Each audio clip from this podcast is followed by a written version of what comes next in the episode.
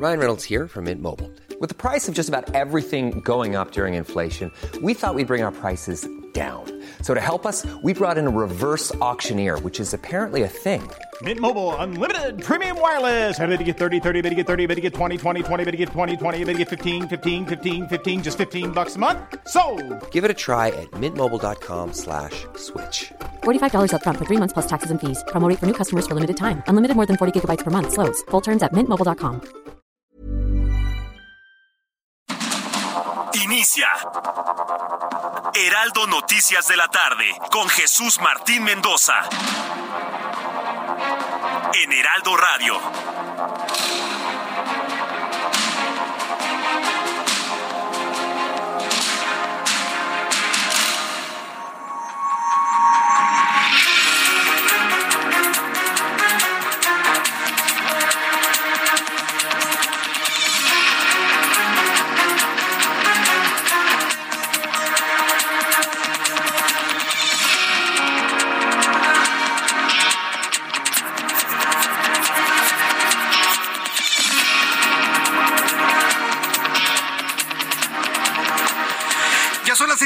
Tarde en punto, hora del centro de la República Mexicana. Bienvenidos, muy buenas tardes. Me da mucho gusto saludarle a través de los micrófonos del Heraldo Radio en toda la República Mexicana. Iniciamos con las noticias a esta hora de la tarde.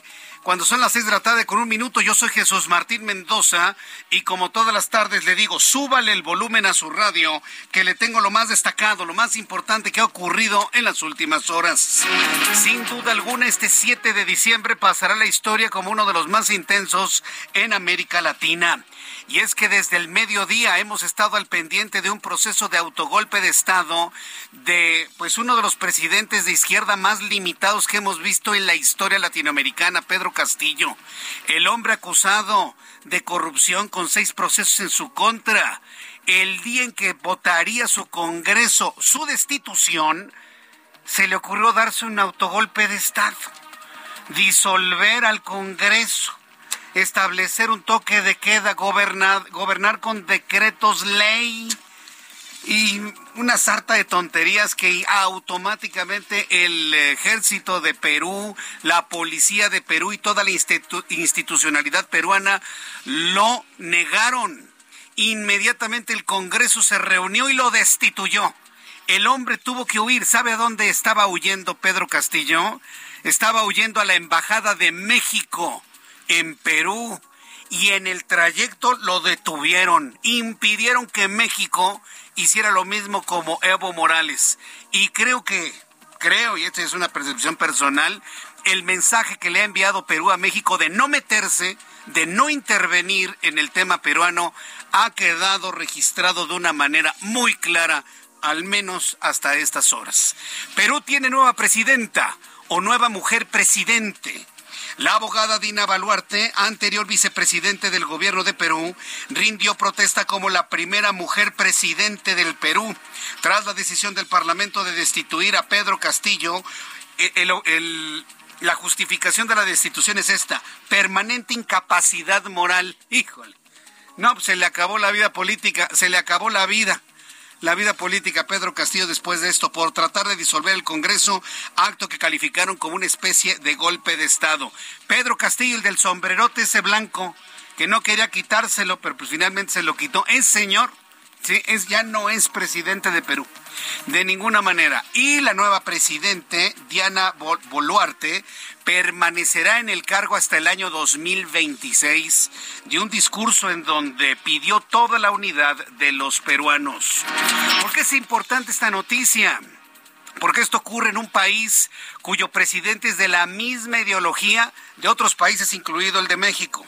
Por eso es muy interesante observar cómo se han dado las cosas allá precisamente en el Perú. Mientras tanto, hoy el secretario de Relaciones Exteriores, Marcelo Ebrard, señaló que el gobierno de México podría otorgar asilo a la hora del expresidente de Perú, Pedro Castillo, si lo solicita. Castillo fue destituido por el Congreso por incapacidad moral. Mire, a Marcelo Ebrard yo, yo la verdad no entiendo yo a Marcelo Ebrard. Le están diciendo en las redes sociales que sería un suicidio político en su carrera presidencial si va y lo rescata o si le abre las puertas a Pedro Castillo.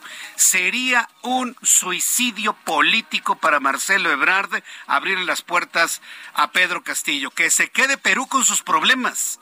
Que se quede Perú con sus delincuentes. ¿Por qué tiene que intervenir México?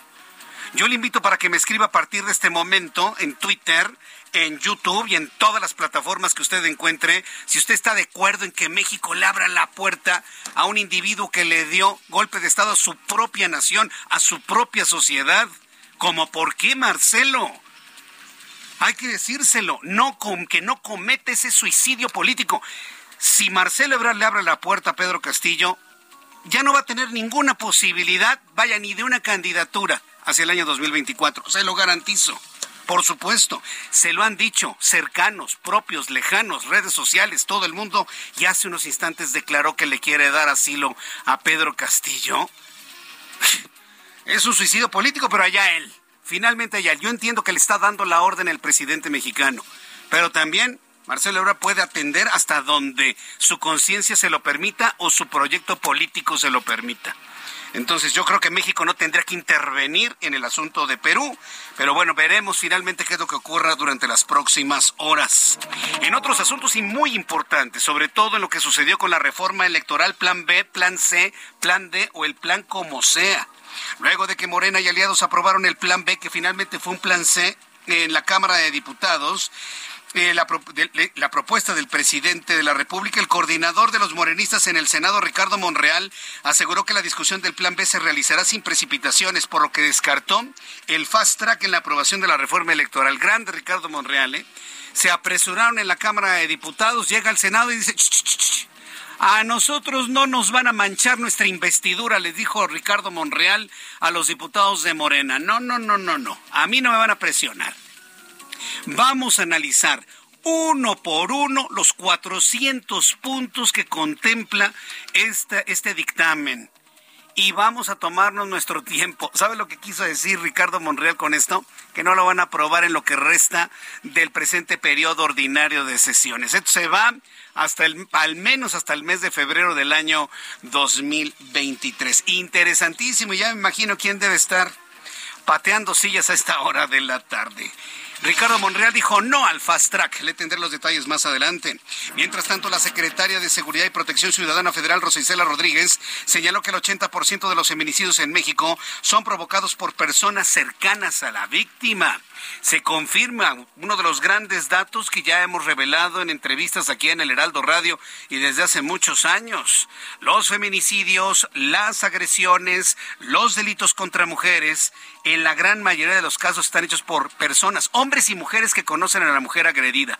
Hombres y mujeres, ¿eh? Sí, porque no vamos a dejar nada más el estigma de que los hombres son los agresores de mujeres. Hay muchas mujeres que también agreden a mujeres y hay que plantearlo con toda realidad. Bueno, pues esto lo ha revelado en esta comparecencia Rosa Isela Rodríguez. Le voy a tener todos los detalles más adelante aquí en el Heraldo Radio. Este miércoles se registró una explosión en un polvorín ubicado en el municipio de Villagrán, en Guanajuato, donde murieron cinco personas a consecuencia de la deflagración. Dos de las víctimas tenían cinco y tres años de edad, niños chiquitos. Ya saben, ¿no? Andan ahí jugando los niños junto al polvorín, está y se mueren. Además, reportes preliminares informaron que tras la explosión del taller de pirotecnia, 19 personas más han resultado lesionadas. Le informo que dos estudiantes del Colegio de Bachilleres Plantel 5, ubicado en Ciudad Fernández, San Luis Potosí, fueron detenidos mientras se drogaban por portar una granada de fragmentación, la cual uno de ellos explicó que la encontró tirada en la calle unos días antes y desde entonces llevaba el artefacto explosivo a la escuela escondido en su mochila. La Junta de Gobierno del Banco de México aseguró que la disminución en la inflación en nuestro país tendrá un rezago comparada con el descenso inflacionario internacional, el cual será lento durante el año 2023. En noticias internacionales le informo que la revista Time tomó la decisión de nombrar a persona del año 2022 a Volodymyr Zelensky, presidente de Ucrania, por la resistencia y carácter que ha mostrado frente a la invasión del ejército de Rusia, indicó la revista en la publicación. Son las seis de la tarde con nueve minutos. Vamos con nuestros compañeros reporteros urbanos, periodistas especializados en información de ciudad. Mario Miranda, gusto en saludarte. Muy buenas tardes. ¿Qué tal Jesús Martín? Buenas tardes. Nos encontramos de nueva cuenta en la alcaldía Xochimilco, donde es el sexto día de bloqueo por parte de habitantes del pueblo de San Gregorio, Atlapulco, Jesús Martín. Pues hasta este día no hay gran avance, no hay negociaciones, las negociaciones se rompieron en su totalidad con las autoridades del gobierno. Este día se cumplía el plazo a las 12 del día que dieron los pobladores para que retiraran las tuberías y no fue así, nadie se presentó, siguen las tuberías ahí y también los pobladores comentaron que si no se retiraban a las 12.10 ellos lo iban a hacer. Hemos platicado con algunas personas de aquí y nos comentaron que no, que ellos no se quieren meter en problemas legales y no van a retirar las tuberías. Ellos lo que quieren es un escrito firmado y notariado en el cual se indique que se cancela la obra, es lo que piden estas personas. A las 8 de la noche tendrán una asamblea entre los pobladores para ver qué decisiones toman Jesús Martín. Mientras tanto, pues sigue afectada aquí la vialidad para todas las personas que se dirigen hacia los pueblos y barrios aledaños a esta zona, Jesús Martín. Correcto, bueno, pues seguiremos muy atentos de lo que suceda allá. Gracias, Mario Miranda. Seguimos pendientes, buenas tardes. Hasta luego, muy buenas tardes. Alan Rodríguez, gusto en saludarte. ¿En dónde te ubicamos? Hola, ¿qué tal Jesús Martín? Amigos, muy buenas tardes. Yo me encuentro en estos momentos frente a la Escuela Preparatoria número 2 de la Universidad Nacional Autónoma de México. Esto en la zona de Churubusco, al cruce con Tezontle, en donde ya se está retirando en estos momentos el bloqueo por parte de estudiantes de esta escuela de la UNAM, los cuales estaban denunciando algunos actos de agresiones sexuales al interior y al exterior de esta escuela. Debido a esta situación, ellos sacaron algunos inmuebles, algunos bienes de su escuela y con esto realizaron los cortes a la circulación y ya en estos momentos personal de la alcaldía, algunos bomberos, personal de protección civil, policías y también vecinos de la zona están ayudando a retirar estos enseres y ayudar a meterlos nuevamente a la escuela de la UNAM. Afortunadamente ya se dio un diálogo con los alumnos y ellos van a continuar con su protesta, pero ya al interior de su escuela. Con esto, ya justo en estos momentos, Jesús Martín, se está reabriendo la circulación en ambos sentidos que se encontraba severamente afectada. Sin embargo, para todas las personas que todavía continúan pues atrapadas en esta zona, como alternativa tenemos el eje 3 Oriente, la zona de Francisco del Paso y Troncoso.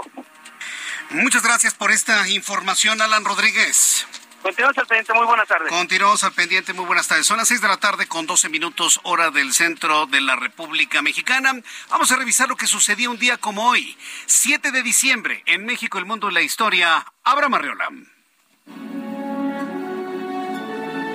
Amigos, bienvenidos. Esto es un día como hoy en la historia, 7 de diciembre, año 43 antes de Cristo. En Roma es asesinado Cicerón. Cicerán.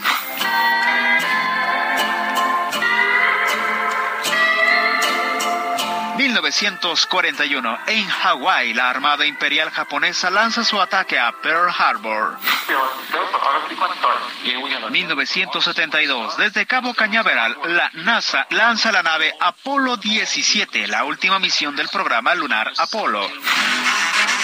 1988. En Armenia ocurre el terremoto de Spitak, que destruye varias ciudades y causa más de 70.000 muertos. 1997, en México el equipo de fútbol Cruz Azul gana su octavo campeonato. 1999, la empresa discográfica AM Records realiza una demanda contra el servicio de Internet Napster por infracción de derechos de autor, lo que comenzaría esa ola de protección a los derechos. Año 2022. Pedro Castillo, presidente de Perú, intenta hacer un autogolpe de Estado con resultado fallido y es detenido. Ya después se hizo expresidente. Así es, este día pasará la historia sin lugar a dudas y lo estaremos recordando el próximo año en un día como hoy en la historia. Muchas gracias.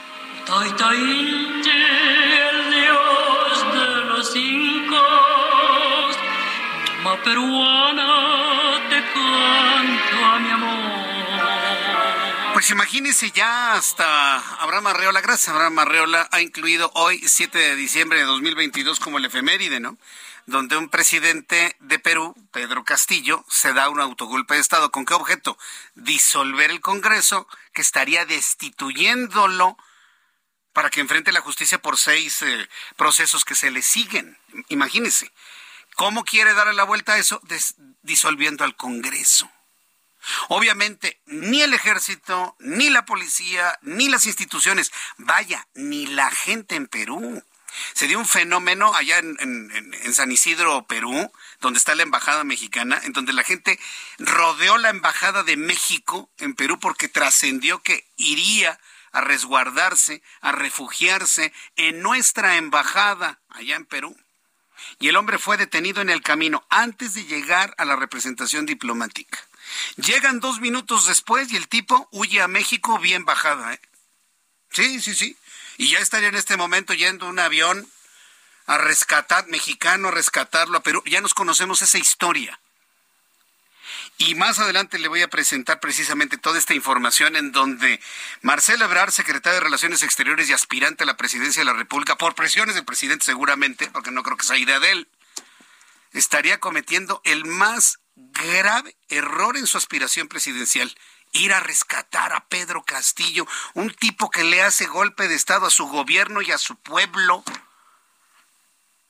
¿Qué parte no han entendido de que Pedro Castillo tiene que responder ante la ley del Perú? No que no intervención de pueblos. ¿Qué forma de intervenir en la justicia? Perú ya mandó mensajes, ¿eh? De que México no se meta en ese proceso. Claro que no se meta en ese proceso porque Pedro Castillo tiene que responder ante la ley de Perú. No tiene por qué ser rescatado por nadie. Él solito tiene que enfrentar la justicia en Perú. Y esperemos que estos mensajes de que no vaya a cometer Marcelo Ebrard ese error de ir a rescatar a Pedro Castillo o de abrirle la puerta si pide asilo, porque entonces mire, yo creo que el futuro usted y yo ya lo podríamos más o menos visualizar o comprender. Bueno, mientras digamos esta información, vamos a revisar las condiciones meteorológicas para las próximas horas. El Servicio Meteorológico Nacional, que depende de la Comisión Nacional del Agua, nos informa sobre lo que esperamos durante los siguientes días. Ya tenemos el pronóstico de caída de aguanieve y nieve en zonas de Sonora, Chihuahua y Baja California. Ya habíamos tenido las primeras nevadas en zonas como Batopilas, como Krill, como San Juanito, en las inmediaciones de, Ciudad Cuauhtémoc, allá en Chihuahua. Ya teníamos reportes de las primeras nevadas. Sin embargo, bueno, pues en las siguientes horas podría volver a ocurrir el fenómeno que ya se había registrado hace algunas semanas. El Servicio Meteorológico Nacional informa que en las siguientes horas se prevén lluvias puntuales fuertes y posible caída de aguanieve o lluvia engelante o sea, congelante o engelante, sobre zonas de Sonora y de Chihuahua. Durante esta noche y madrugada del jueves, la entrada de humedad originada por la corriente en chorro subtropical, en interacción con una vaguada polar que se extiende al norte de Baja California, va a continuar propiciando condiciones para lluvias puntuales fuertes en zonas de los estados de Sonora, Chihuahua, rachas de viento de 50-70 kilómetros en Sonora, Chihuahua y Durango, además de posible caída de lluvia que puede congelarse o convertirse en aguanieve en, en sierras de Sonora y de Chihuahua. Esto nos indica que seguirá el fenómeno de frío tanto en el norte como en el oriente y buena parte de estos vientos fríos gélidos alcanzando el centro de la Ciudad de México. ¿Ya vio cómo amaneció hoy? Teníamos 7 grados hoy en la mañana. Los que salimos a las 5 de la mañana porque a esa hora se reparte la suerte en las calles, bueno, sentimos el frío, el fresco tremendo de las 5 de la mañana con una temperatura de 7 grados en el sur de la Ciudad de México. La condición para el día de mañana va a ser prácticamente igual con algunas lluvias, con caída de agua nieve y sobre todo con viento de ese frío, frío que se siente hasta los huesos. Así que yo le invito a que se abrigue muy bien, que use guantes, abrigue muy bien su cabeza, tenga unos buenos calcetines, un buen calzado, cubriendo bien pies, manos y cabeza, ya evite usted el escape del calor de su cuerpo. Es una recomendación que siempre le he hecho aquí en el Heraldo y en este espacio de noticias desde hace muchos, muchos años. Amigos que nos escuchan en Acapulco Guerrero, muchas gracias por estar en sintonía con nosotros. La temperatura en Acapulco es de 27 grados, la mínima 22, máxima 32. En Guadalajara, Jalisco, 24 grados en este momento, mínima 11, máxima 28. En Monterrey, Nuevo León, mínima 17, máxima 23, 21 en este momento. En Villahermosa, Tabasco ya no llueve. Y si ya no llueve en Villahermosa es porque ya la temporada de lluvias. Ahora sí, para que se acabó. Mínima 22, máxima 30, 26 en este momento en Mérida. Ya de noche, mínima 18, máxima 31, 25 en este momento. En la ciudad de Oaxaca, 19 grados en este momento, está despejado, mínima 7, máxima 26. Y aquí en la capital de la República, el termómetro 20 grados. Es una buena temperatura esta hora de la tarde, mínima 7 grados. Y la máxima para mañana, 25 grados Celsius.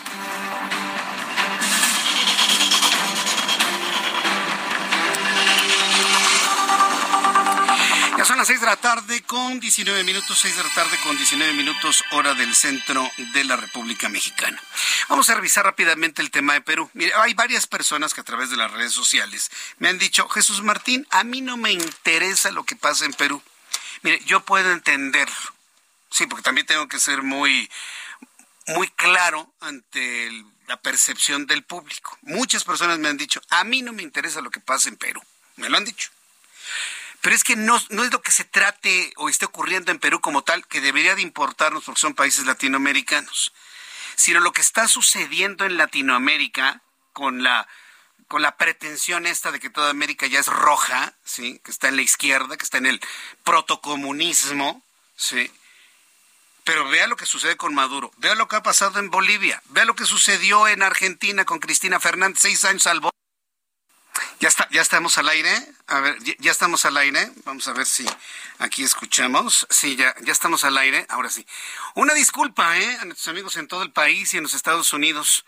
Me, informan que nos fuimos unos, unos cuantos segundos del aire pero pues ya, ya, ya finalmente estamos, estamos al aire. y estamos precisamente hablando de algo que seguramente pues, a muchos como que no les gusta, ¿no? Vea lo que pasa en Argentina, con Cristina Fernández, viuda de Kirchner, seis años por corrupción. ¿Qué ha pasado en Brasil? Ah, bueno, pues en Brasil regresa un presidente que estuvo hasta en la cárcel por corrupción.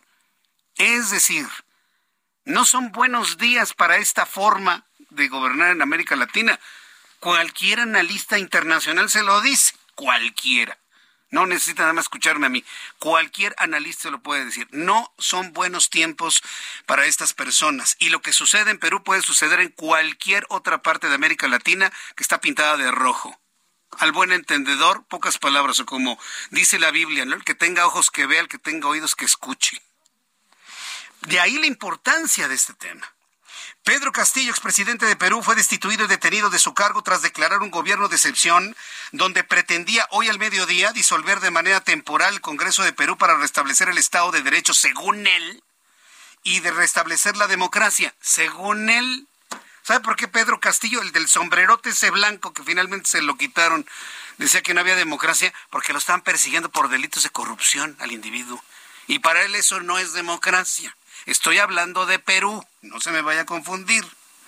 Pedro Castillo envió un mensaje en donde estaba leyendo un documento todo tembloroso, ¿no? Ahí se le veía todo la temblorina en las manos y temblándole el papel mientras hablaba de un estado de excepción en donde buscó eh, disolver al Parlamento para inclusive para inclusive anunciar la conformación de una nueva constitución. Habló de, de toque de queda, en Perú para brincarse a la justicia.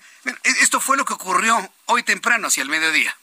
Atención al reclamo ciudadano. A lo largo y ancho del país tomamos la decisión de establecer un gobierno de excepción orientado a restablecer el Estado de Derecho y la democracia, a cuyo efecto se dictan las siguientes medidas. Disolver temporalmente el Congreso de la República e instaurar un gobierno de emergencia excepcional. Convocar en el más breve plazo a elecciones para un nuevo Congreso con facultades constituyentes para elaborar una nueva constitución en un plazo no mayor de nueve meses. A partir de la fecha y hasta que se instaure el nuevo, el nuevo Congreso de la República, se gobernará mediante decretos ley. Se decreta el toque de queda a nivel nacional a partir del día de hoy.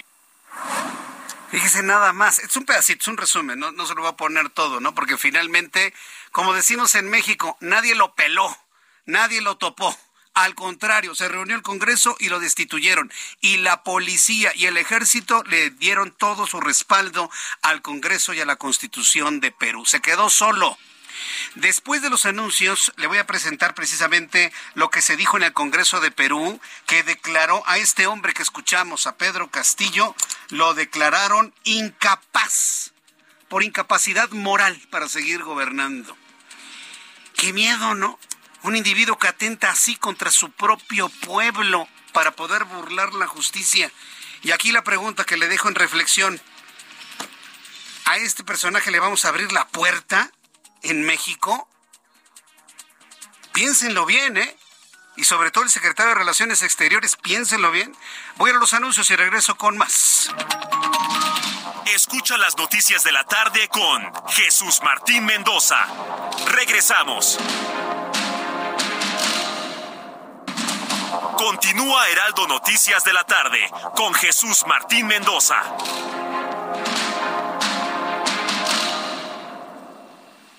Oigan, amigos del Heraldo Radio, ¿sabían que más de 30 millones de personas guardan sus ahorros en casa? Y eso es muy peligroso. Aparte de que aumenta el riesgo de pérdidas y robos, tu dinero va perdiendo valor por la inflación. Es mejor una institución confiable y regulada que pague buenos rendimientos.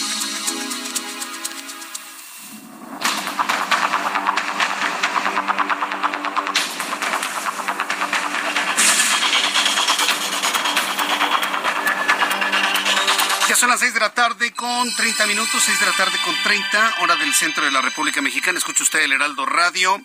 En México y en los Estados Unidos le saluda Jesús Martín Mendoza con las noticias importantes de hoy. Ah, qué caso, ¿eh? De Pedro Castillo. Y vuelvo a insistir. Es importante para México porque estamos exactamente en el mismo camino de ideología. Y, no, y, y de verdad, estos hombres, que algunos, ¿no? No todos, digo, no todos pueden ser medidos igual, por supuesto, pero pues algunos buscando evadir el brazo de la justicia, disolviendo al Congreso porque se sienten dueños del país, en lugar de entenderse como empleados, como administradores, como servidores públicos, se entienden como dueños.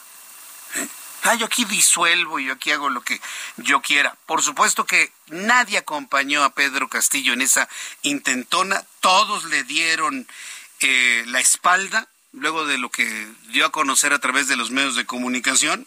¿Qué fue lo que hizo el Congreso, que supuestamente había sido disuelto por este señor, tomando en cuenta el artículo 134 de la Constitución de Perú? El Congreso de Perú sometió a votación la destitución de Pedro Castillo, a quien declararon incapaz moralmente. Además, los legisladores consideraron que el mandatario estaba incurriendo en un golpe de Estado al tratar de disolver el Parlamento. Vamos a escuchar el Congreso de Perú. Esto fue lo que se dijo minutos después del anuncio del expresidente Pedro Castillo. Votación cerrada. Han votado a favor 101 congresistas. Votos en contra, seis. Abstenciones, diez. Ha sido aprobada la resolución que declara la vacancia de la presidencia de la República por, por la causal prevista en el inciso 2 del artículo 113 de la Constitución Política del Perú. Tras la votación que retiraba Pedro Castillo, vacancia, o sea que es vacante. Sí, porque va, a ver usted mucha esta palabra que es muy de la, de la constitución peruana, la vacancia. Está en vaca, vaca, vaca de vacante. ¿sí? Por si alguien ha leído en redes sociales esa, esa palabra.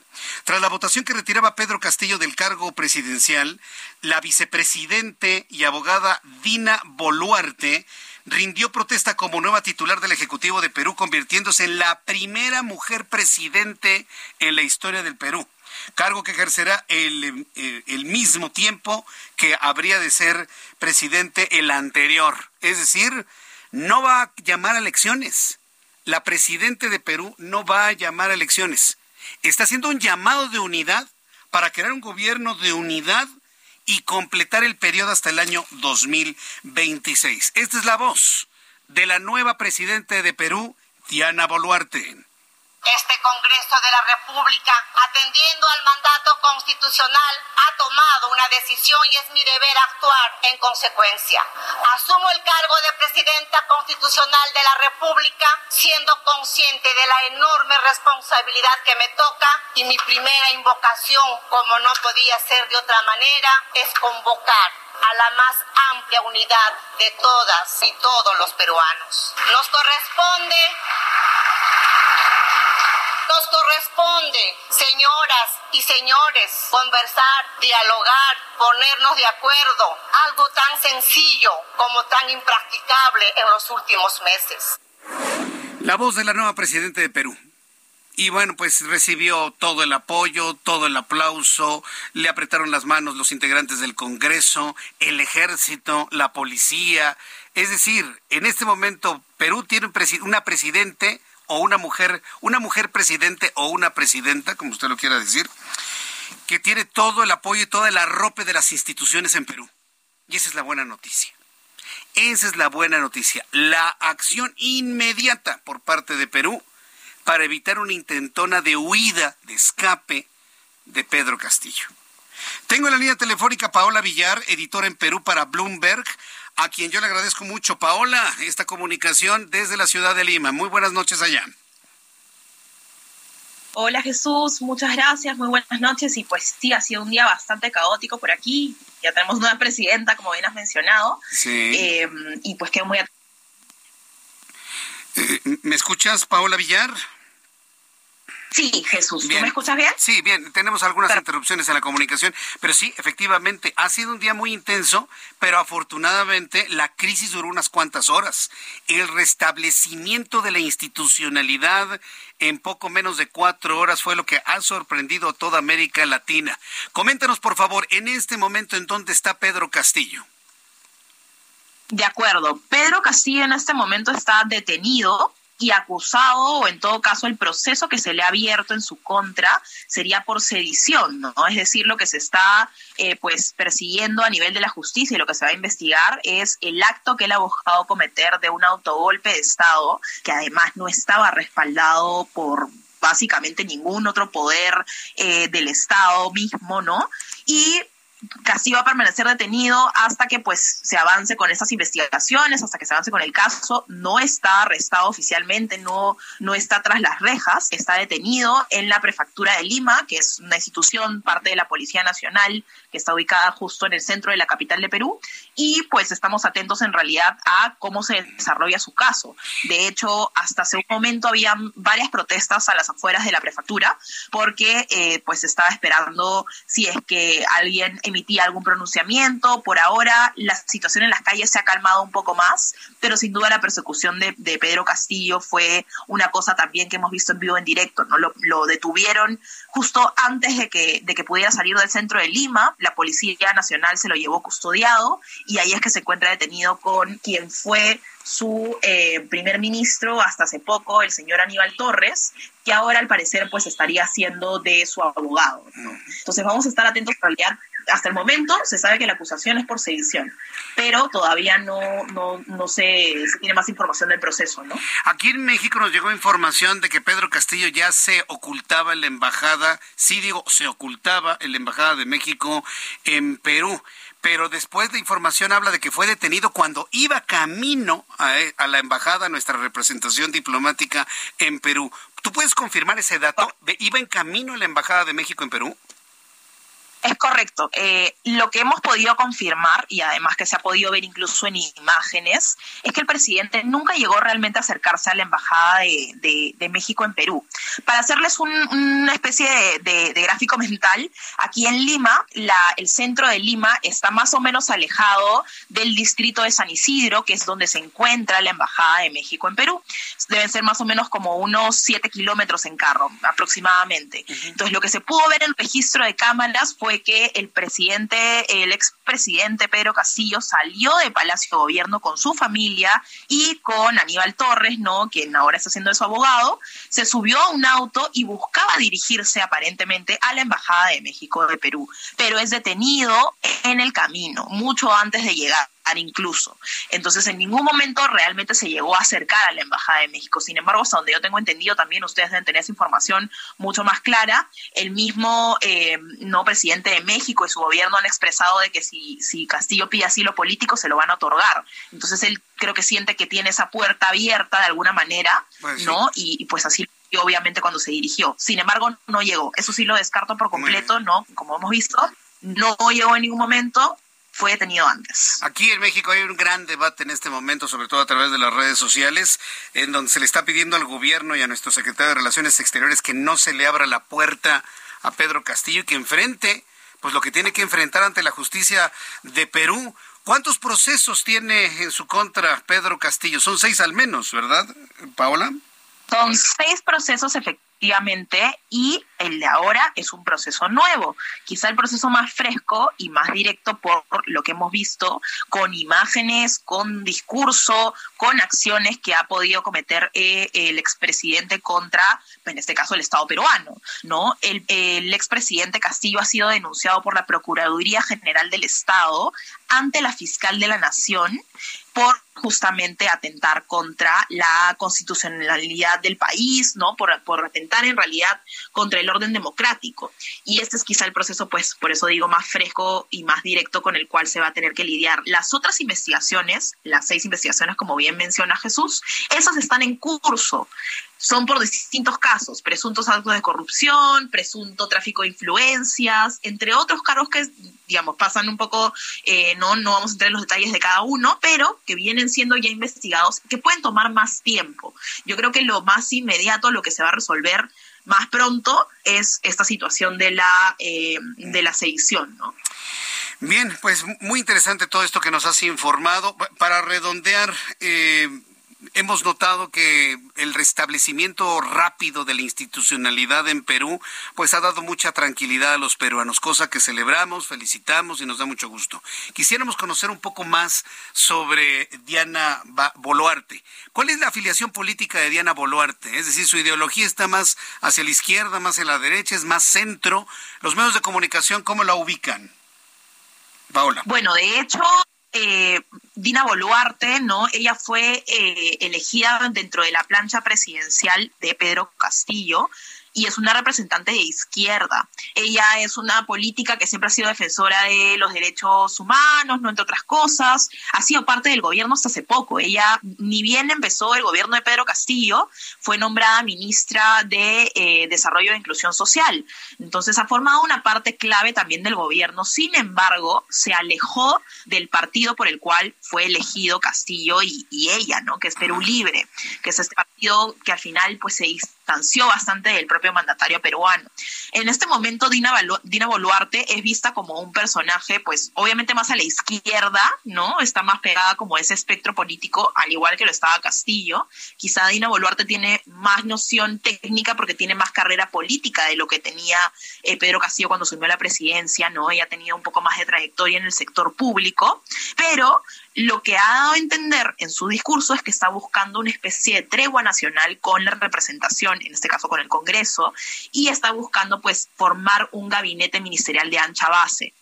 Ver para creer, vamos a estar chequeando en todo caso a quienes nombra el presidente, el expresidente Pedro Castillo hizo muchos nombramientos bastante cuestionados de varias figuras que no solo tenían acusaciones de pronto de investigaciones, sino que además pues no eran afines a muchos a muchas fuerzas políticas del Congreso.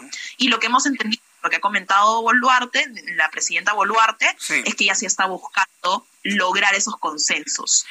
Ahora ella se ha reunido con eh, el monseñor de Perú, eh, se está reuniendo con varias figuras, no solo, no solo políticas, sino de la iglesia, de, de muchas otras este, instituciones. Es muy probable que se reúna también con el sector privado, porque en esa situación pues ha sido de mucha ansiedad y de mucho movimiento, que sin duda, como me mencionaba Jesús, hay calma, sí, efectivamente, pero es muy pronto para cantar realmente victoria o calma total.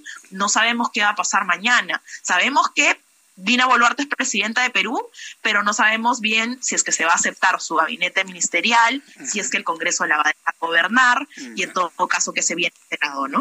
Muy interesante lo que ocurre en Perú. Nosotros aquí en México, el pueblo mexicano, nos solidarizamos con el pueblo de Perú y yo espero que todo esto sea una gran, gran lección tanto para Perú como para México y para todos los países de Latinoamérica lo que ha ocurrido durante las últimas horas. Por lo pronto nos mantenemos muy atentos junto con Bloomberg de todo lo que está ocurriendo en aquella parte del mundo. Estimada Paola Villar, muchísimas gracias por participar en el Heraldo Radio en México y los Estados Unidos. Gracias. Muchas gracias, Jesús. Y pues en Bloomberg Línea vamos a seguir actualizando toda esta información. Eres muy amable, muchas gracias. Hasta pronto. Es eh, Dina Villar, ella es la editora de Bloomberg, directamente en Lima, Perú. Ha estado muy atenta y muy cercana a todas las decisiones de Dina Boluarte. Corrijo, Dina, no es Diana, ¿eh? es Dina. Dina Boluarte, la nueva presidenta o mujer presidente de Perú. Entonces, pues esperemos de que todo vaya en orden durante los siguientes días. Para redondear este tema e ir a otros, nada más decirle que hubo algunos comentarios del presidente, perdón, no del presidente, el secretario de Relaciones Exteriores, Marcelo Ebrard, de darle asilo político a Pedro Castillo si lo solicita. A ver, estimado Marcelo, si tú le abres la puerta a Pedro Castillo, que es un hombre que tiene seis procesos, ya uno, uno de sedición, en su patria, en su nación, uno, México y el gobierno mexicano se estarían disminuyendo al nivel de Pedro Castillo, cosa que no me parece justa. Y en segundo lugar, sería un suicidio político, abrirle la puerta a un hombre como Pedro Castillo en México. Entonces, yo tengo la obligación de transmitirle al secretario de Relaciones Exteriores, sobre todo por su aspiración presidencial, que si él le abre la puerta a este hombre, se está despidiendo no nada más de, de su aspiración, de cualquier posibilidad de que algún partido lo nombre candidato para la presidencia de 2024. La opinión pública es clarísima en las, en las redes sociales. Entonces, yo tengo la obligación de transmitírselo. Sería un gravísimo error abrirle la puerta a Pedro Castillo. Dejen que Perú haga lo que tiene que hacer con ese hombre. Punto. Que México no se meta, que verdaderamente establezca los principios de no intervención. Que México no se meta en lo que ocurre en Perú. Son las seis con seis, las seis de la tarde con 46 minutos hora del centro de la República Mexicana. Hasta aquí este tema. Otro de los asuntos importantes que le quiero le, quiero presentar, bueno, a, manera de análisis, tengo contacto con la doctora Ana Alonso, directora de Relaciones Internacionales Campus Querétaro del TEC de Monterrey, doctora en Política y Relaciones Internacionales por la Australian National University, Regiones de Trabajo Perú y Centroamérica. Estimada doctora Alonso, qué gusto saludarla, bienvenida, muy buenas tardes. Hola, buenas tardes, mucho gusto y gracias por haberme invitado. Eh, quiero preguntarle, hace unos días salían mapas, ¿no? Pintados de rojo que toda Latinoamérica ya estaba hacia la izquierda, hacia el socialismo y algunos en camino hacia los comunismos. Y bastaron, que, bastaron unos cuantos días para que viéramos lo que ocurrió en Argentina con Cristina Fernández, seis años de cárcel. Lo que sucede en Perú, la destitución del presidente y su detención hasta este momento. Ya vimos años pasados lo que sucedió en Bolivia. ¿Qué es lo que está pasando con la izquierda en Latinoamérica? Ana Alonso. Hola, bueno, eh, lo que está pasando es todo un reordenamiento de la, de la, de la izquierda. Eh, todos estos eh, presidentes que estaban muy marcados con políticas de izquierda han empezado a ser cuestionados y han empezado a ser llevados a procesos, sobre todo judiciales, para tratar de desvincularlos de los siguientes procesos políticos, ¿no? esta este problema también que estamos viendo en, Perú está muy conectado a toda esta ola que estamos viendo de, eh, golpeo quizás a la izquierda, eh, sobre todo porque, bueno, Pedro Castillo era una figura súper, eh, bueno, digamos, interesante, en el sentido de que no nada más era un político, sino que tenía toda una carrera como profesor, era un dirigente sindical, un personaje de izquierda eh, que venía de las bases y bueno, vemos que es una izquierda muy diferente también a la que plantea esta Dina Buluarte, ¿no?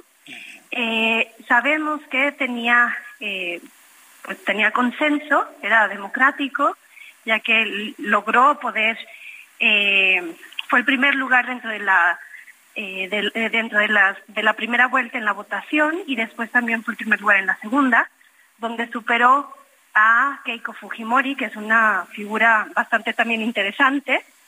Eh, su papá fue un expresidente también peruano, muy cuestionado.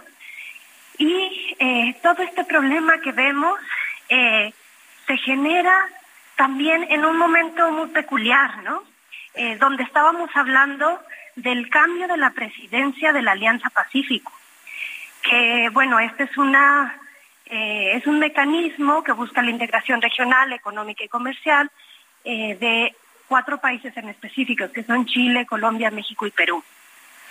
Entonces, ahora iba a ser el cambio de presidencia del presidente Andrés Manuel López Obrador, se le iba a entregar a Pedro Castillo, y una de las razones por las que Pedro Castillo digamos, utilizó este, eh, este eh, disolución del Congreso fue a respuesta de que se le negó por parte del Congreso el salir del país para poder ir a la celebración de la cumbre donde se le iba a entregar la presidencia de esta alianza, ¿no?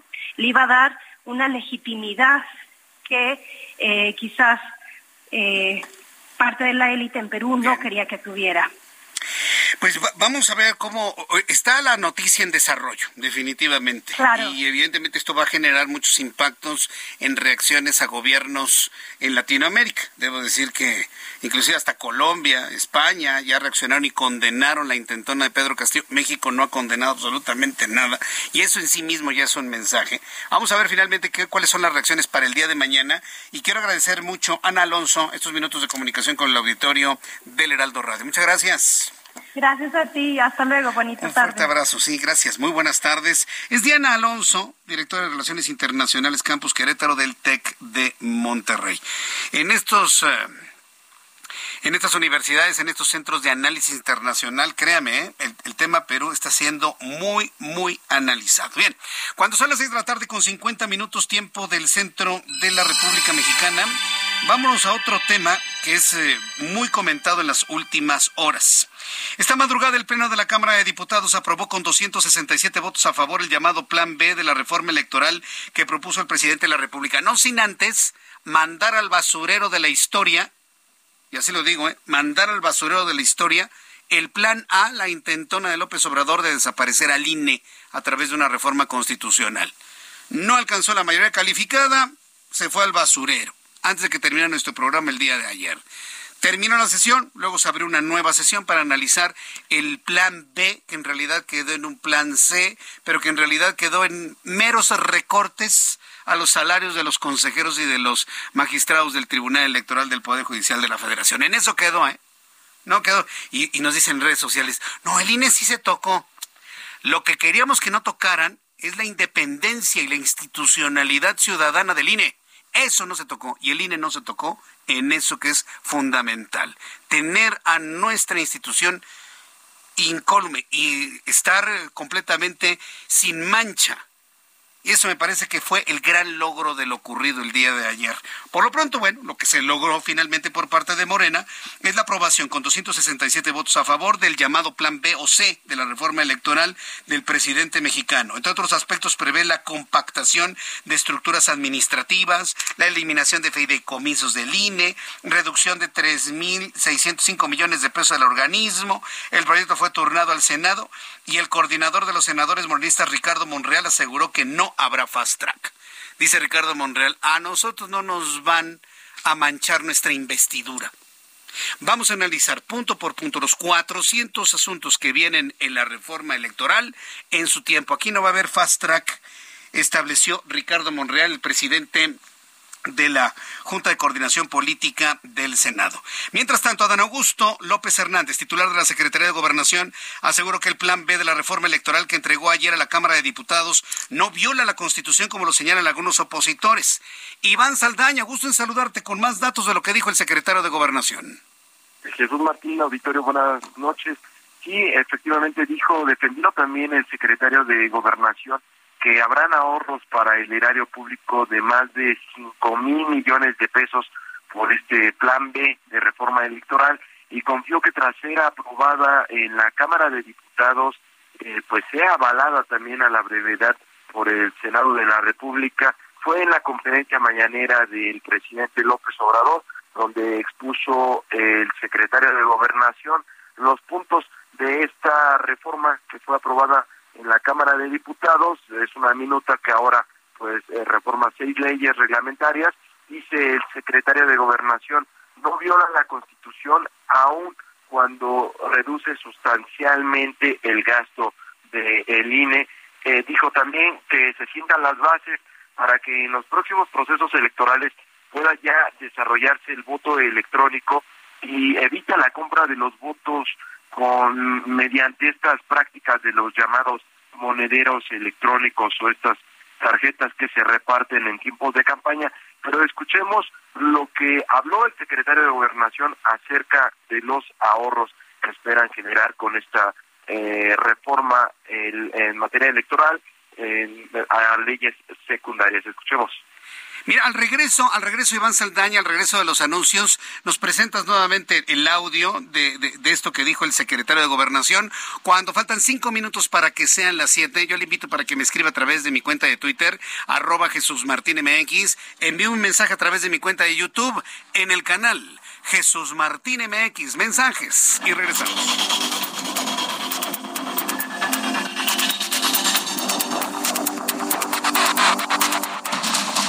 Escucha las noticias de la tarde con Jesús Martín Mendoza. Regresamos. Continúa Heraldo Noticias de la tarde con Jesús Martín Mendoza.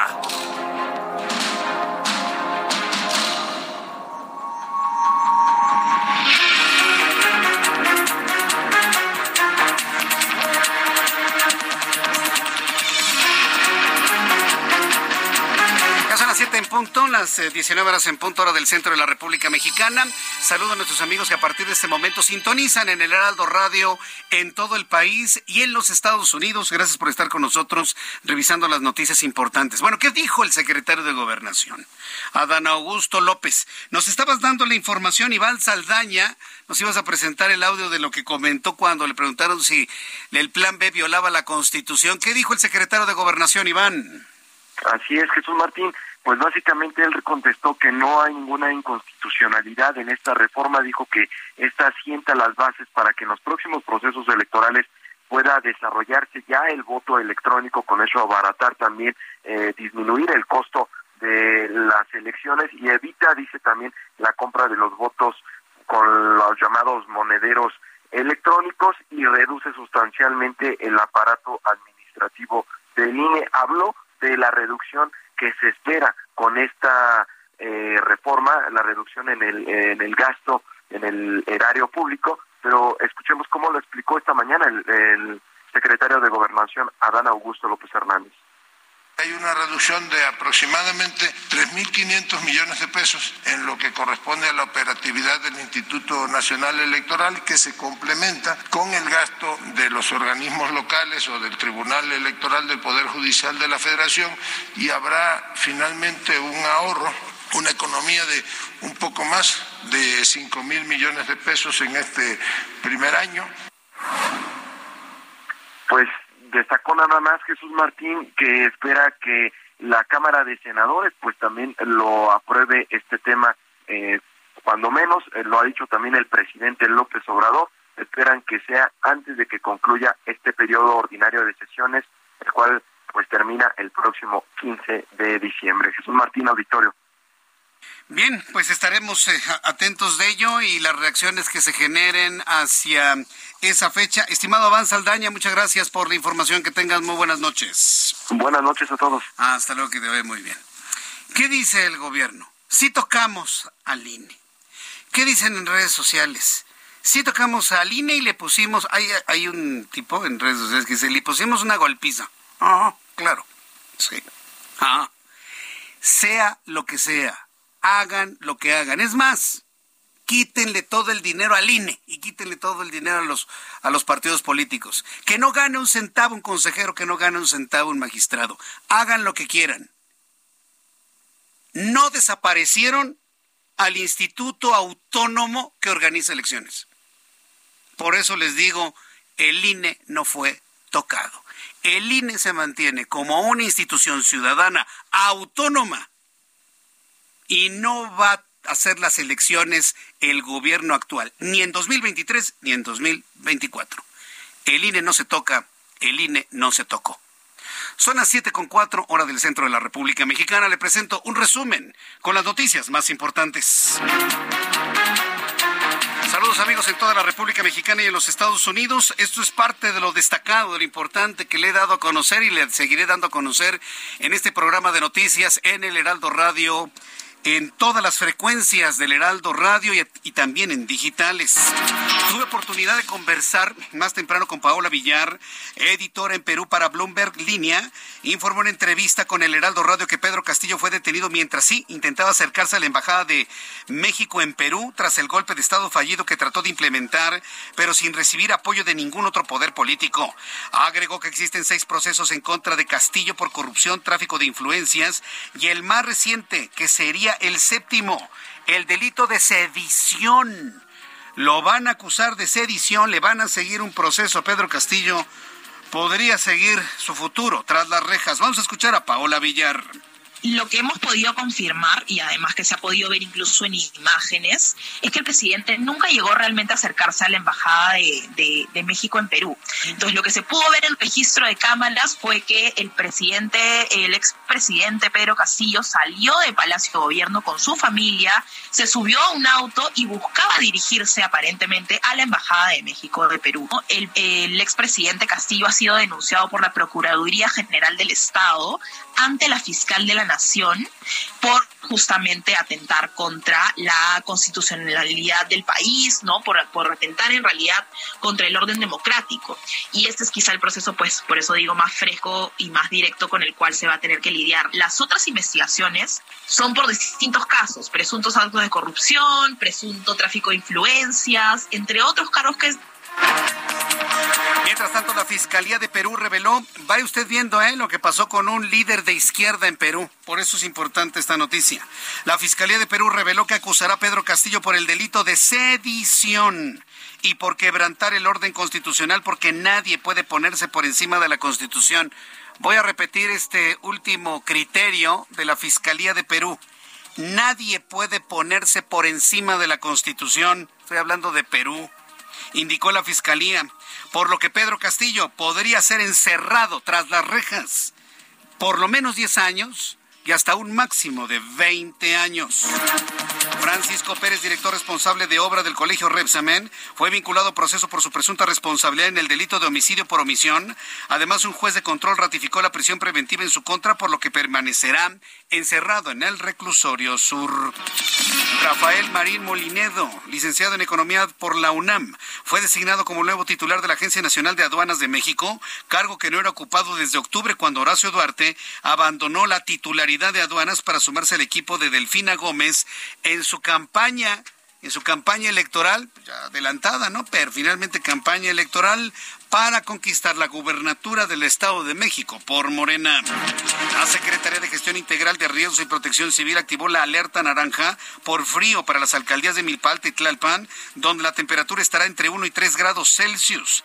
En el caso de la alcaldía Álvaro Obregón, Coajimalpa, Magdalena Contreras, Tláhuac, Xochimilco, se esperan temperaturas en la zona más arbolada y boscosa de la Ciudad de México de hasta 4 grados Celsius, por lo que las autoridades han activado alertas amarillas por frío para estas demarcaciones. E informo que expertos de la Organización de las Naciones Unidas manifestaron su preocupación porque el gobierno mexicano elevó el proyecto del tren Maya categoría de seguridad nacional eh, ha incorporado al ejército en la construcción de la obra. Señalan que pueden poner en peligro los derechos de comunidades, pueblos indígenas, los derechos de tierra, recursos naturales, derechos culturales y el derecho a un medio ambiente sano y sostenible. Ya la UNAM, perdón, la ONU la Organización de las Naciones Unidas está interviniendo en el caso del tren Maya. Y es que la devastación ha sido dolorosa, por decirlo menos. En Inglaterra, el organismo regulador de sanidad autorizó una vacuna contra COVID-19 para bebés de seis meses y con esto, abriendo la puerta a su administración. La dosis fabricada por Pfizer y BioNTech se aplicará a niños de entre seis meses y cuatro años tras realizar un estudio que la consideró segura. Son las noticias en resumen y le invito para que siga con nosotros. Le saluda Jesús Martín Mendoza.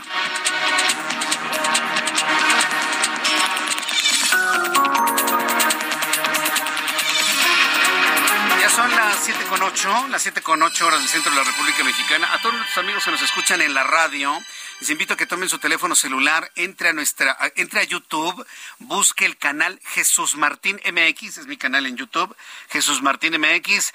Entre en ese canal, la transmisión es completamente en vivo, puede escuchar este programa y además un chat en vivo con todos los amigos que todas las tardes nos reunimos para compartir las noticias. Saludo a Mario Miranda, nuestro compañero reportero urbano, en donde te ubicamos a esta hora de la tarde. Mario, adelante. ¿Qué tal Jesús Martín? Buenas noches. Pues continuamos en Xochimilco, en San Gregorio, Acapulco, y es que en este momento se está llevando a cabo una asamblea por pobladores de aquí de San Gregorio, Acapulco, pues quienes van a tomar una decisión de si continúa el bloqueo, ya que este día se cumplió el plazo para que retiraran la tubería las autoridades de Sagres y no fue así. Entonces, en esta reunión, pues esperemos que decidan si va a continuar el bloqueo o lo van a retirar. Lo que hemos podido apreciar en el tiempo que hemos estado aquí es que ya es, ya es la gente, ya es menos la gente que apoya, que está sumando aquí al bloqueo, cada vez es menos la gente, ya mucha gente ya se empieza a desesperar, dijo que pensaban que el bloqueo iba a durar menos días y ya el apoyo, ya la gente ya es poca, ahorita en la asamblea ya es poca gente la que está. En esta asamblea, ya poco a poco se empiezan a desesperar. Y es lo que nos han comentado este, varios pobladores, que dice que puede ser una estrategia del gobierno, que para que se empiece a desesperar la gente y al final de cuentas se empiece a retirar el bloqueo. Lo que sí es bastantes personas, son más personas, las personas las que son afectadas, las que bajan del transporte público y caminan por esta zona. Estas son miles de personas jóvenes, estudiantes y personas que se dirigen a sus casas. Es la gente que, pues la, la mayoría de la gente que se encuentra en esta zona. Comentarte que este bloqueo lo quitan alrededor de las 12 de la noche a las 4 de la mañana, retiran un poco las barricadas para que salgan a trabajar los, las gentes que tienen hortalizas en esta zona y se van hacia la central de abastos para vender sus productos, Jesús Martín. Bien, pues muchas gracias por la información, Mario Miranda. Seguimos pendientes. Buenas noches. Hasta luego, muy buenas noches. Saludo con mucho gusto a Alan Rodríguez. Alan, ¿en dónde te ubicamos? Jesús Martín, amigos, muy buenas noches. La Avenida Congreso de la Unión presenta carga entre la zona del circuito interior y hasta la zona del eje 3 norte. Esto es debido al bazar de la colonia Río Blanco, que noche tras noche atrae a una gran concentración de personas. Por esto tenemos como mejor alternativa la avenida Eduardo Molina, el eje 3 Oriente, la cual presenta avance constante desde la zona de San Lázaro hasta el cruce con el eje 3 Norte y ligera carga por el cambio de luces del semáforo hasta la zona de San Juan de Aragón. En el sentido contrario, tenemos buen avance desde el cruce de Periférico Río de los Remedios hasta Calzada San Juan de Aragón. Y a partir de ese punto hasta la zona del circuito exterior, la circulación es constante. Por lo pronto, el reporte que tenemos. Muchas gracias por la información, Alan Rodríguez. Nos vemos el 20. Buenas noches. Hasta luego, muy buenas noches. ¿Qué es lo que ha sucedido en economía y finanzas? Héctor Vieira nos informa. La Bolsa Mexicana de Valores cerró su actividad este miércoles con un retroceso del 0.58% al restar 294.69 puntos, con lo que el índice de precios y cotizaciones, su principal indicador, se ubicó en 50.725.96 unidades en una jornada con pérdidas para 22 de las 36 principales emisoras, entre ellas la minera Grupo México que resintió la situación política en Perú. En Estados Unidos, Wall Street cerró con balance mixto, ya que el Dow Jones avanzó 1.58 puntos para llegar a 33.597.92 unidades. Por el contrario, el Standard Poor's restó 7.34 puntos, con lo que se ubicó en 3.933.92 unidades y el Nasdaq cedió 56.34 puntos, que lo colocó en 10.958.55 unidades. En el mercado cambiario, el peso mexicano se apreció 0.6% frente al dólar estadounidense, que cerró en 19 pesos con 42 centavos a la compra y en 19 pesos con 66 centavos a la venta en ventanilla. El euro se ubicó en 20 pesos con 26 centavos a la compra y 20 pesos con 66 centavos a la venta. En tanto, el Bitcoin tuvo una caída en su valor del 1.95% para ubicarse en 16.844.10 dólares por unidad, equivalente a 331.222 pesos mexicanos con 38 centavos.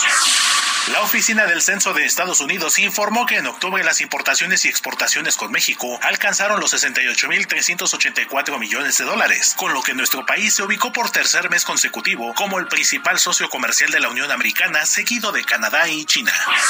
La encuesta de analistas de Citibanamex prevé que el Banco de México bajará de 75 a 50 puntos base sus próximos aumentos en la tasa de referencia para cerrar el año en 10.5% y elevó del 2.5 al 2.9% su pronóstico de crecimiento del Producto Interno Bruto al finalizar 2022. El Instituto Nacional de Estadística y Geografía informó que en noviembre se produjeron 278 18.824 automóviles nuevos, lo que representa un aumento del 8.04% con respecto al mismo mes del año pasado. Sin embargo, las exportaciones tuvieron una caída anual del 3.83% al pasar de 240.341 a 231.126 unidades. El comisionado presidente del Instituto Federal de Telecomunicaciones, Javier Juárez Mojica, advirtió que las licitaciones de 5G podrían detenerse en 2023 y por ende quedar desiertas, debido a las altas tarifas del espectro radioeléctrico que ubican a México como uno de los países más caros en la materia. Informó para las noticias de la tarde Héctor Vieira. Muchas gracias, Héctor Vieira, por la información de economía y finanzas. Son las 7.14, hora del centro de la República Mexicana. Hacíamos algunas reflexiones sobre lo ocurrido en la Cámara de Diputados ayer. No pasó el plan A del presidente mexicano para modificar de tal forma el órgano electoral y disolver al INE como lo conocemos, hacer otra estructura. Bueno, ya conocemos finalmente. Finalmente no pasó. Finalmente no pasó esa idea. Se hizo un plan B que luego le hicieron una modificación y lo llaman Plan C. Pero en realidad, ¿qué es lo que contempla? ¿Qué tanto se hizo? Hoy platicaba con el diputado González Irión, ¿sí? Y me decía que lo aprobado ayer en la Cámara de Diputados no es ni siquiera el 1% de lo que contemplaba el plan original del presidente mexicano. ¿Cómo lo ven otros legisladores importantes en la Cámara de Diputados? Tengo comunicación en estos momentos con Salomón Chertorivsky. Él es diputado federal por Movimiento Ciudadano. Estimado Salomón, qué gusto saludarte aquí en el Heraldo Radio. Buenas noches, bienvenido, Salomón. Estimado Jesús Martín, te saludo con el gusto de siempre a ti y a tu auditorio. Jornada intensa durante la noche y la madrugada finalmente fue aprobado por la mayoría simple. ¿Qué cosa? ¿Qué le quitaron? ¿Qué le pusieron al Instituto Nacional Electoral? Salomón. Mira, Jesús Martín, yo creo que, que, que, antes del análisis específico de lo que ahí hay, creo que es importante dos temas. Este, lo primero es no pasó la reforma constitucional y eso eh, no no hay que minimizarlo. Es es una cosa realmente relevante el que pues cuando se pretendió cambiar por completo la estructura eh, de nuestra institución democrática en, el país pues bueno eso se impidió afortunadamente. Creo que ese es el primer punto que de verdad hay que destacar. El segundo antes de entrarle al fondo de, la reforma, Jesús Martín, creo que eh, lo primero es la burla y la violentación absoluta de eh, los trámites, los permisos, las fórmulas eh, de la división de poderes y de la responsabilidad del legislativo de nuestro país, Jesús Martín. Imagínate que eh, por la mañana se nos envía, bueno, se le envía al Congreso una iniciativa de ley eh, que no conocemos sino hasta las 10 con 12 minutos de la noche, que después esa se modifica y no la conocemos, no hubo oportunidad de leer las 300 páginas de la reforma, se, se elimina la discusión, los trámites, el ir a comisiones para que esto se discuta y se, se vota. O sea, lo primero es que hay una afrenta absoluta a lo que significa el Congreso de nuestro país, a nuestra responsabilidad como legisladores, y pues la verdad es que pues eso sí hay que marcar el foul, digámoslo así, con toda puntualidad, estimado Jesús Martín. Eh, ahora, le podemos también entrar en lo que podemos ahorita este al fondo porque pues otra vez insisto es una reforma que entró a última hora todavía incluso en el al momento que tú y yo platicamos todavía no conocemos el último detalle de lo que se aprobó porque no se ha dado a conocer Jesús Martín. Es increíble. Así así así de burla es lo que sucedió el día de ayer así eh, el desprecio que le tiene el Ejecutivo a los otros poderes. Y, y pues yo creo que eso es, eso, vaya, debe de levantar todas las señales este, de, de, alarma este, de la autocracia en la que estamos este en la que estamos navegando no este de cara a lo que está pasando en Latinoamérica en algunos países en fin sí deberíamos de poner nuestras barbas a remojar pero bueno este hago hice esta larguísima introducción para poderle entrar al fondo o a lo que tú me digas.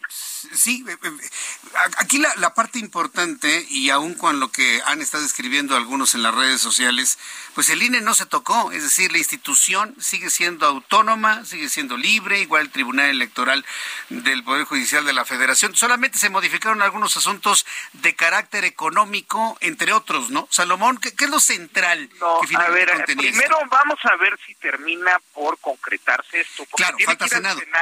tiene que ir al Senado, Jesús Martín, y, y yo no creo este que allá vayan a dispensar los trámites como se hizo en, en Cámara de Diputados. Yo creo que allá habrá una discusión en serio.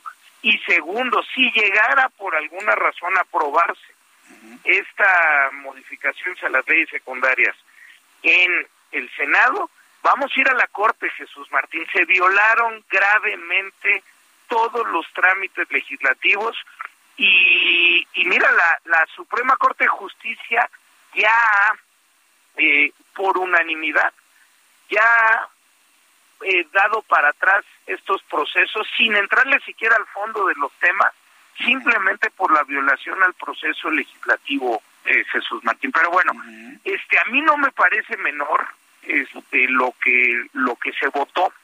Es decir, si se hiciera realidad y se llevara a la práctica la reforma aprobada el día de ayer, hay una verdadera este, afrenta al árbitro electoral. No es nada más económico. Hay una destrucción del profesionalismo electoral que hemos construido a lo largo eh, de, muchos años. Hay una este afrenta a la materia contenciosa, al cómo este y en qué instancias este vamos a dirimir los asuntos electorales cuando estos llegan a tener problemas porque se va a ver este minimizadas las posibilidades eh, del órgano de lo contencioso de, del tribunal electoral poder solucionar los asuntos. Y en el caso del INE en específico, lo que se está pidiendo que parece menor en materia administrativa, realmente le puede dar al traste una estructura electoral que es complejísima, Jesús Martín. Mira, yo pongo dos ejemplos. Mira, este, imagínate tener 160 mil casillas para votar y que en cada casilla cuando uno llega abres el librito y no te parece extraño que ahí aparezca tu, tu fotografía y que las boletas que te den sean las boletas de, de quienes te toca votar en tu distrito. Bueno, pero para que esto llegue correctamente a cada una de los 160 mil casillas de nuestro país, en los últimos rincones, pues hay atrás de ello una estructura profesional muy armada, de muchos años, muy, muy seria y técnicamente solvente. Y con esto que se aprobó, pues se pretende destruir esa, esa eh, eh, estructura.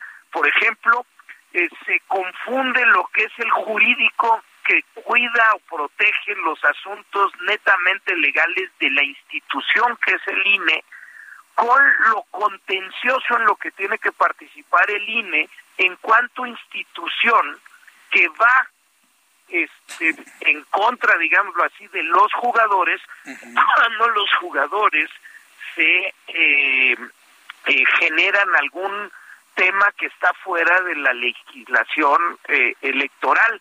Entonces se eliminan este, estructuras que simplemente, simple y llanamente te lo digo con toda puntualidad, ponen en riesgo la posibilidad de tener elecciones correctas en el año 2024.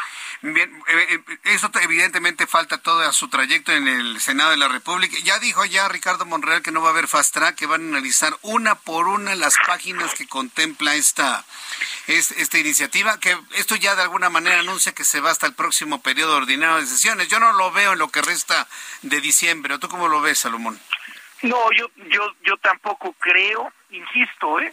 en, en, en, lo que tenemos de experiencia con eh, esta legislación y la legislación anterior, en el caso del Senado de la República, pues ha actuado de manera mucho más seria y en efecto el senador Monreal, este, pues, pues sí ha protegido eh, de mejor manera la división de poderes y la integridad del propio Senado este no como no como en la cámara de, diputados en donde pues realmente pues, pues pues la mayoría legislativa se convirtió en, en una mayoría que se haya recibido. Yo yo en serio Jesús Martín eh, digo tú eres un hombre muy estudiado este, muy entendido y tu auditorio también eh, eh, pero imagínate recibir 300 páginas es tu responsabilidad votar lo que en esas páginas esté expreso y sin haberlo leído en una materia tan delicada como esta, votarlo a favor, me parece un tamaño de responsabilidad que, que a mí no me cabe en la cabeza. Este, de verdad que, que, que, lo obsequioso, la abyección de esta mayoría, este, es una cosa tremenda. es, verdaderamente hasta preocupante. Te agradezco mucho, Salomón Chertorivsky. Un fuerte abrazo y gracias por explicarnos lo que ocurrió en la Cámara de Diputados. Nos escuchamos en la próxima. El agradecido soy yo. Que estés muy bien. Saludos al auditorio. Saludos, que te vea muy bien. Salomón Chertorivsky en el Heraldo Radio. Voy a los anuncios y regreso enseguida. Escucha las noticias de la tarde con Jesús Martín Mendoza. Regresamos. Continúa Heraldo Noticias de la tarde con Jesús Martín Mendoza.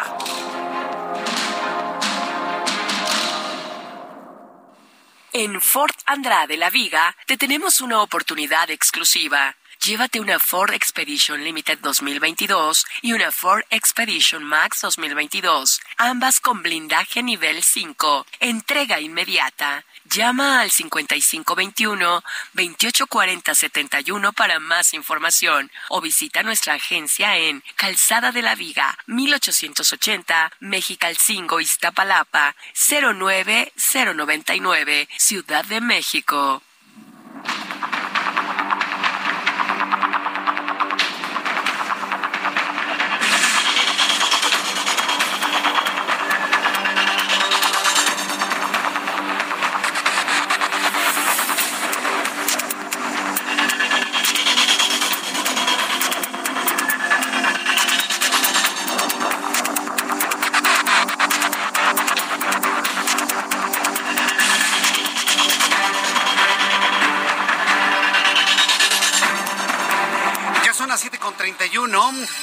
Las 19 horas con 31 minutos, hora del centro de la República Mexicana. Bueno, ya todos los medios de comunicación a nivel internacional están dando a conocer que Pedro Castillo es acusado por el delito de rebelión, por el delito de sedición.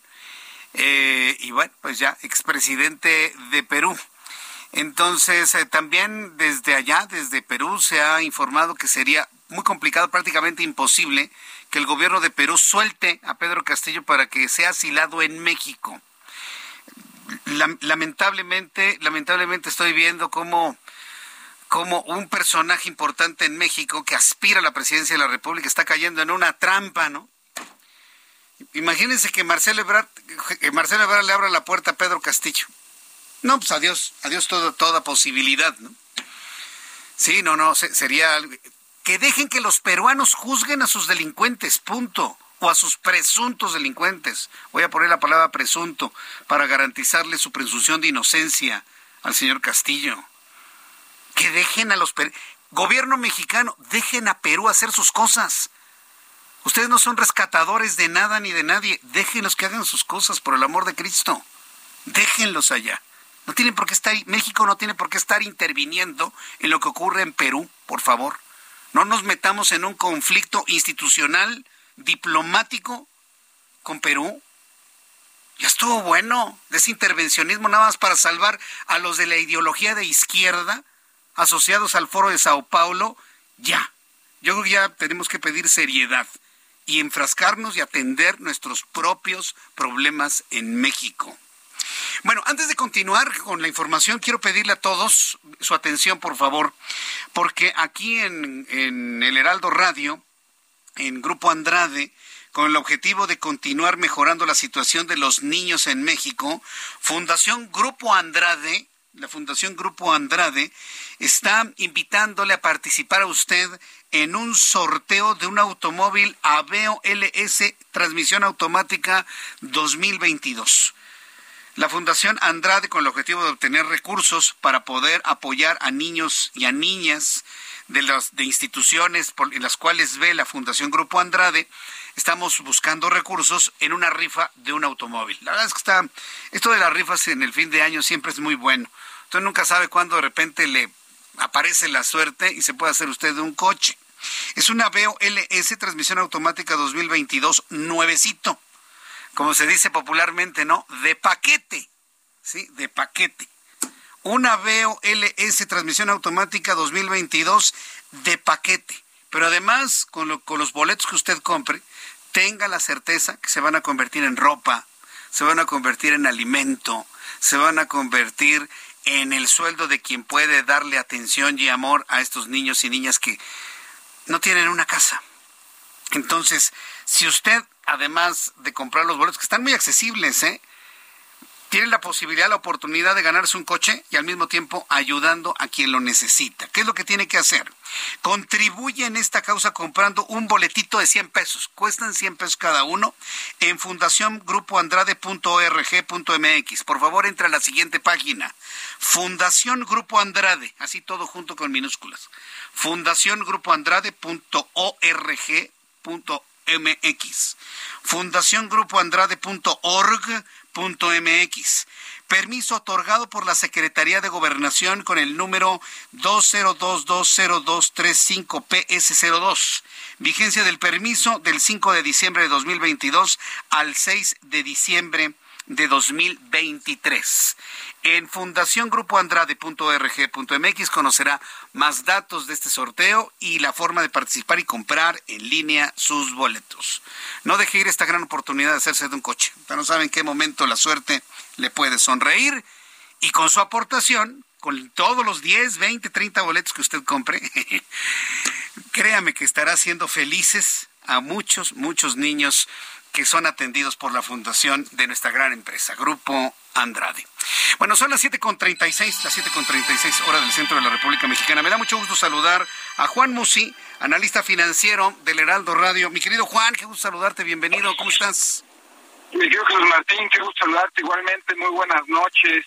Oye, pues nada, otra vez una semana en materia económica y financiera para el olvido, una semana en la que ha predominado, esto es lo que hemos vivido, yo te diría prácticamente desde que empezó la pandemia, un sube y baja de emociones, eh, pasamos del optimismo al pesimismo, desde luego han sido muchos más los momentos de pesimismo y de sentimiento negativo que de optimismo, pero la volatilidad al final es, es eso, es un comportamiento exacerbado, eh, ya sea para arriba o para abajo, y pues todavía sin, sin un rumbo definido. ¿Qué estamos viendo esta semana? Pues realmente que esta inflación que ha sido tan dolorosa, tan eh, dañina a nivel global, pues parece que todavía no termina y entonces los bancos centrales han tenido que seguir subiendo las tasas de interés. Sabemos que cuando las tasas de interés suben, pues el efecto nocivo en la economía es que el costo del dinero o los créditos aumentan y cuando esto ocurre, pues evidentemente el crecimiento económico ante la imposibilidad de conseguir dinero barato, eh, viene una recesión, viene un menor crecimiento económico. Y de esta manera, lo que estamos previendo es que todos estos movimientos alcistas que ya vimos todavía no terminan. Entonces, ahora los temores hacia adelante son de una recesión. Yo no estoy tan negativo, Jesús Martín, yo creo que la recesión por definición es simplemente menor crecimiento económico contra un periodo anual comparable anterior, es decir, si creces en un año el 3% y el año siguiente creces el 2%, pues hay una recesión porque estás creciendo 1% menos, pero eso no implica o no significa una gran crisis o una depresión profunda. Entonces, la recesión, desde luego que es de esperarse, no puede crecer el mundo lo mismo si las tasas de financiamiento son mucho más accesibles o baratas que si las tasas de financiamiento aumentan. Entonces, ¿cuál es la gran consigna que hoy tiene la Reserva Federal, el Banco Central Europeo, el Banco Central de Inglaterra, Banco de México, etcétera, etcétera?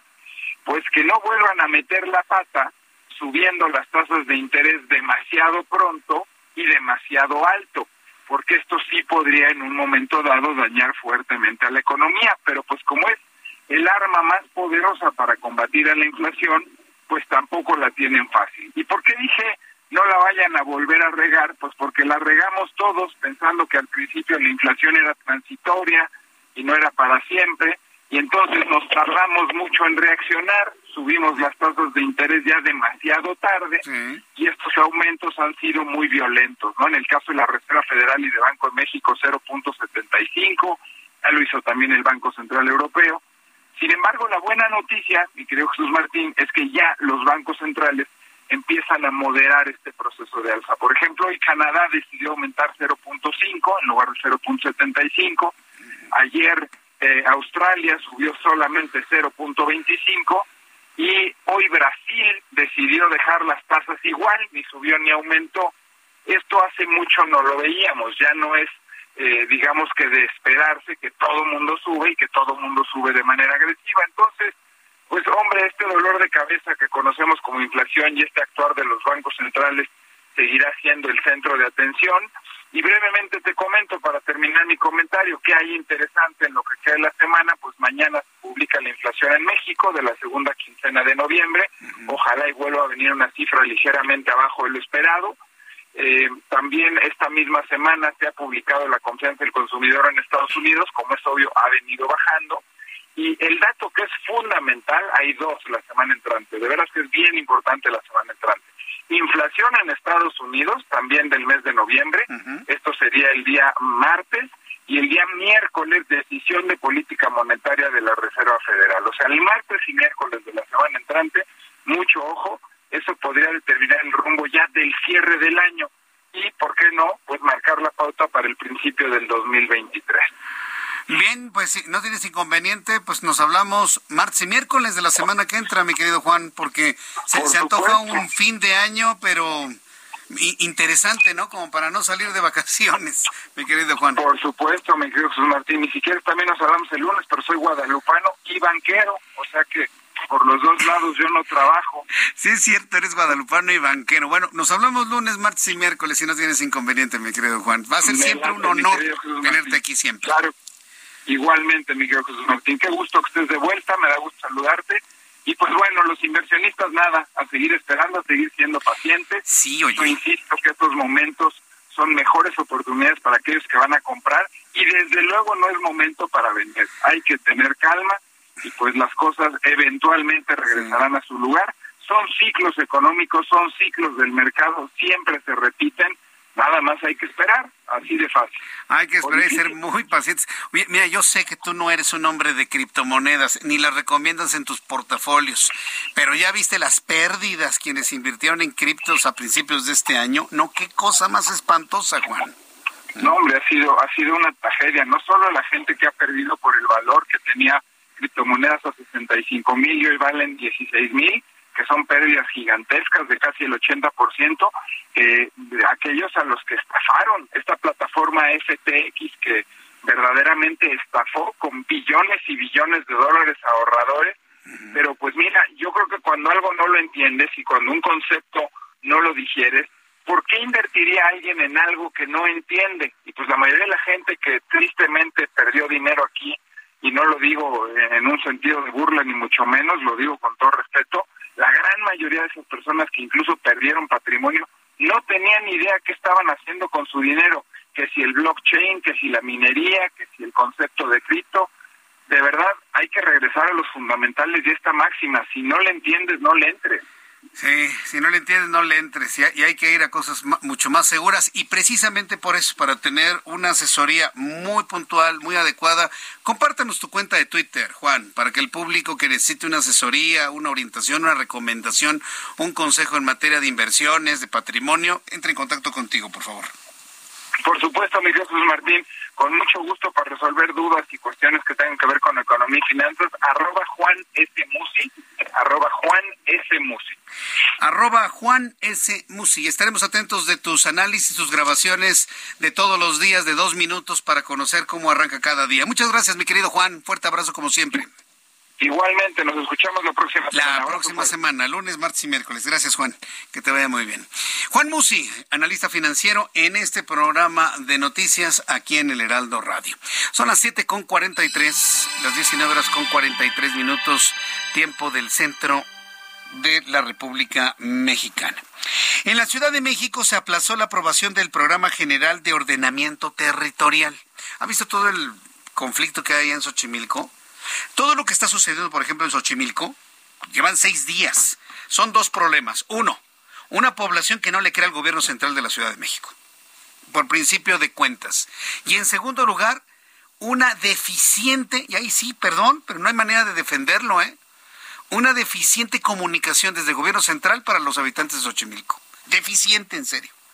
Oiga, ya publicaron en Xochimilco el documento, la orden de la jefa de gobierno, en donde destituye los mandos que les llevaron a los policías para sacarlos a palos a los habitantes de San Gregorio Atlapulco. Ya le pidió al secretario de Seguridad Ciudadana, Omar García Harfuch, que intervenga en el asunto. Ha ofrecido disculpas.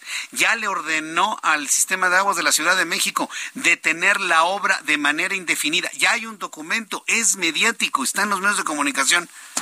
Pero los habitantes de Xochimilco no lo saben, no lo conocen y los pocos que lo conocen dice que venga notariado y nadie ha llegado a entregarles el documento con las decisiones de jefe de, jefa de gobierno.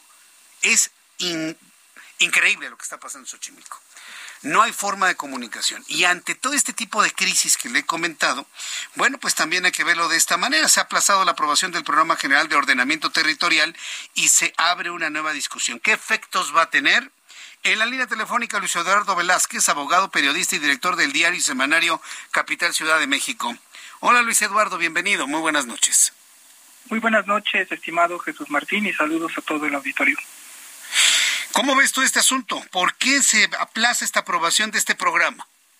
Oye, Jesús Martín, creo que es un tema muy importante que vale la pena analizar porque el antecedente aquí es la constitución de la Ciudad de México que eh, en su momento Morena tuvo la mayoría en la Asamblea Constituyente, pero al llegar al gobierno deciden desconocer o olvidar la Constitución de la Ciudad de México. Y uno de los temas orales de esta Constitución de la Ciudad de México es que establecía la creación de un instituto de planeación del desarrollo urbano y del ordenamiento territorial de la Ciudad de México, un tema muy delicado porque se circunscribe a pensar en cómo queremos diseñar la Ciudad de México en un plazo a 15 años en el primer programa y en un plazo a 20 años en el plan de desarrollo urbano, que es una tarea que además en la Constitución establece que por ley se tiene que consultar en temas así de esta trascendencia, se tiene que consultar a los pueblos indígenas y barrios de la Ciudad de México, porque por supuesto les va a afectar su calidad de vida. Esa es creo que la parte fundamental. Y lo otro es que con este desprecio a la Constitución han venido aplazando primero la creación del instituto, después la realización de la consulta y al final se elaboró un documento que hoy por hoy es eh, desacreditado y se deslinda de él la jefa de gobierno Claudia Sheinbaum porque dice yo no yo no tuve nada que ver es el instituto pero el instituto depende del gobierno de la ciudad, aunque porque no tiene no es un órgano autónomo como tal, sino tiene nada más autonomía técnica y de gestión, pero participaron secretarías del gobierno de la Ciudad de México para formar este documento tan amplio que se tenía que haber consultado el 3 de diciembre y no se logró y ya se echó abajo porque no se le comunicó tampoco a la ciudadanía que tenían que salir a hacer estas asambleas tan complejas porque imagínate Jesús Martín, uno de los documentos tiene 700 páginas hagamos el ejercicio de imaginar que en 1814 colonias o pueblos y barrios de la Ciudad de México se reúnen sus vecinos para leer un documento así y llegar a un consenso. Creo que es algo sumamente complejo y delicado. Sí, complejo, delicado, de largo alcance, de tiempo y sobre todo de paciencia y de mucho diálogo. Y precisamente es el diálogo lo que ha faltado, ¿no? En este y en otros casos, Luis Eduardo. Sí, ha hecho falta mucho diálogo, mucho respeto a la Constitución, mucha difusión. A mí me sorprendió que la consulta era el 3 de diciembre, Jesús Martín, ¿y qué crees? Yo en mi colonia vi que el 2 de diciembre empezaron a pegar estas personas que utilizan chalecos color guinda del bienestar, empezaron a pegar en las colonias la convocatoria para el 3 de diciembre. Yo creo que es muy difícil que eh, se gasten así los recursos públicos para convocar con tan poca antelación. La ciudadanía la verdad es que no está enterada de que tiene que definir algo tan importante como el desarrollo de la Ciudad de México. Correcto, pues te agradezco mucho, Luis Eduardo Velázquez, esta eh, esta participación aquí en el Heraldo Radio. En cuanto se mueva esto, pues volveremos a consultártelo. Muchas gracias. Gracias a ti, un abrazo. Que te vaya muy bien, hasta luego, un abrazo. Son las 7.48 hora del centro de la República Mexicana. Quiero compartirle que hace, bueno, hace unas horas, el día de hoy, tuvimos unos compañeros aquí del Heraldo de México, este servidor, pues una oportunidad muy interesante de platicar sin corto con un hombre fundamental en el sistema de salud de nuestro país, que es Zoe Robledo, el director del Instituto Mexicano del Seguro Social. Desde mi punto de vista, si tomamos en cuenta las condiciones de país, es un hombre que ha logrado mantener cohesionada una institución a pesar de todo lo que sucede en México ha hecho un trabajo yo creo que muy bueno, muy rescatable de Robledo y junto con el Seguro Social, a usted le consta, hemos logrado establecer una línea de comunicación entre el público y el Instituto del Mexicano del Seguro Social para resolver una cantidad incontable de problemas que han tenido los derechohabientes. Pero aún así, cuando hay estas formas de trabajo, hay realidades. La sociedad mexicana está enferma y uno de sus principales padecimientos es la diabetes. La diabetes, sí, efectivamente, por el estilo de vida, por la forma en la que comemos. Siempre le he recomendado que lleve sus tratamientos contra diabetes como se los indica su médico, pero hay otra serie de estrategias que complementan la forma en la que usted puede superar uno de los principales problemas de salud de la sociedad mexicana. Tengo en la línea telefónica al doctor Mario Aquiles, cédula profesional 2888389, médico cirujano especialista en medicina familiar con diplomado en enfermedades metabólicas y nutrición y asesor certificado de metabolismo de Natural Slim. Doctor Aquiles, ¿cómo le va? Bienvenido, ¿cómo están? Pues como siempre, Jesús Martín, contento de estar con tu público y de poder orientarlos para mejorar su salud. ¿Por qué se nos descontrola la glucosa en sangre, doctor? Bueno, fíjate que la diabetes es un problema que cada día afecta a más gente. Hoy por hoy se cree que en México ya rebasan los más de 17 millones de diabéticos, pero tenemos una parte oscura donde no sabemos que hay diabéticos, dijéramos, de closet.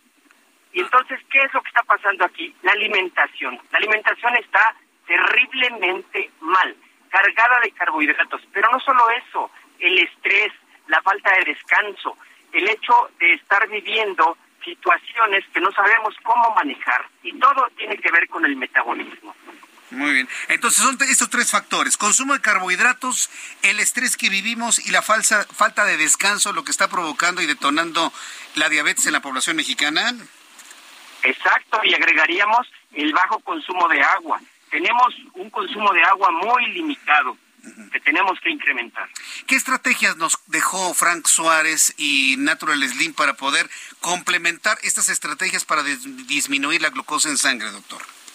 Bueno, el autoconocimiento es muy importante. Tenemos que saber más cómo funciona nuestro cuerpo, cómo hay alimentos agresores, que ya lo hemos hablado contigo, alimentos que de manera personal afectan a mi sistema, afectan a mi metabolismo y tengo que identificarlos.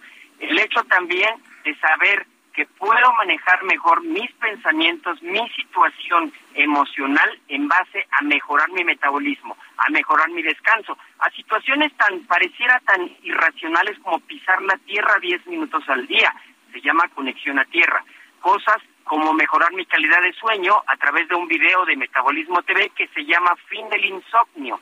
Y así ir agarrando herramientas para tranquilizar mi sistema nervioso y así evitar que mi páncreas se acabe la insulina o que le empiece a aventar en grandes cantidades y se gaste mi páncreas. Ese es el secreto, hacer que el páncreas genere menos insulina. Y ahí es donde radican todas las estrategias. Doctor, compártanos algún número telefónico donde el público pueda comunicarse para conocer más sobre este tema, por favor. Claro que sí. Tenemos un teléfono a nivel nacional porque también damos atención a todo el interior de la República. Y este es el 5585 37 43 42. Lo repito, es el 5585 37 43 42. Ahí podemos dejar un WhatsApp para pedir nuestra valoración del metabolismo de forma gratuita. Un test de metabolismo de forma gratuita. Muy bien. Voy a repetir el número, amigos que quieran un test gratuito de metabolismo, sobre todo si ustedes están preocupados por su glucosa en sangre. Mande un mensaje de WhatsApp al 5585 37 43 42. 55 85 37 43 42. Una llamada perdida también, ¿no? Un llama cuelga también funciona, ¿verdad, doctor Así Es. Bien. Así es, y las consultoras se pondrán en comunicación con ustedes. Muy bien, pues me ha dado mucho gusto saludarlo, doctor Aquiles, y gracias por traernos estos temas en nuestro programa de noticias aquí en el Heraldo. Muchas gracias, le envío un fuerte abrazo, doctor. Gracias a ustedes. Igualmente, Jesús Martín. Que le vaya muy bien, hasta pronto. Hay que atenderlo. Siga usted, por favor, siempre las instrucciones de su médico tratante, su medicamento, su tratamiento y alternativas y estrategias adicionales, paralelas en materia de alimentación que le dan a tus amigos de Natural Slim 5585 37 43 42. Con esta información llegamos al final de nuestro programa de noticias. ¿A qué día, eh? ¿A qué día? Quien diga que en diciembre no hay noticias, le miente. Y precisamente por eso quiero informarle que estaré acompañándole con las noticias todo el mes de diciembre, inclusive en la semana entre la Navidad y el Año Nuevo. Aquí vamos a estar juntos, Dios mediante, con toda la información en el Heraldo. Mañana 2 de la tarde, Heraldo Televisión, 6 de la tarde, Heraldo Radio en México y Estados Unidos. Hasta mañana, buenas noches. Esto fue Heraldo Noticias de la tarde con Jesús Martín Mendoza.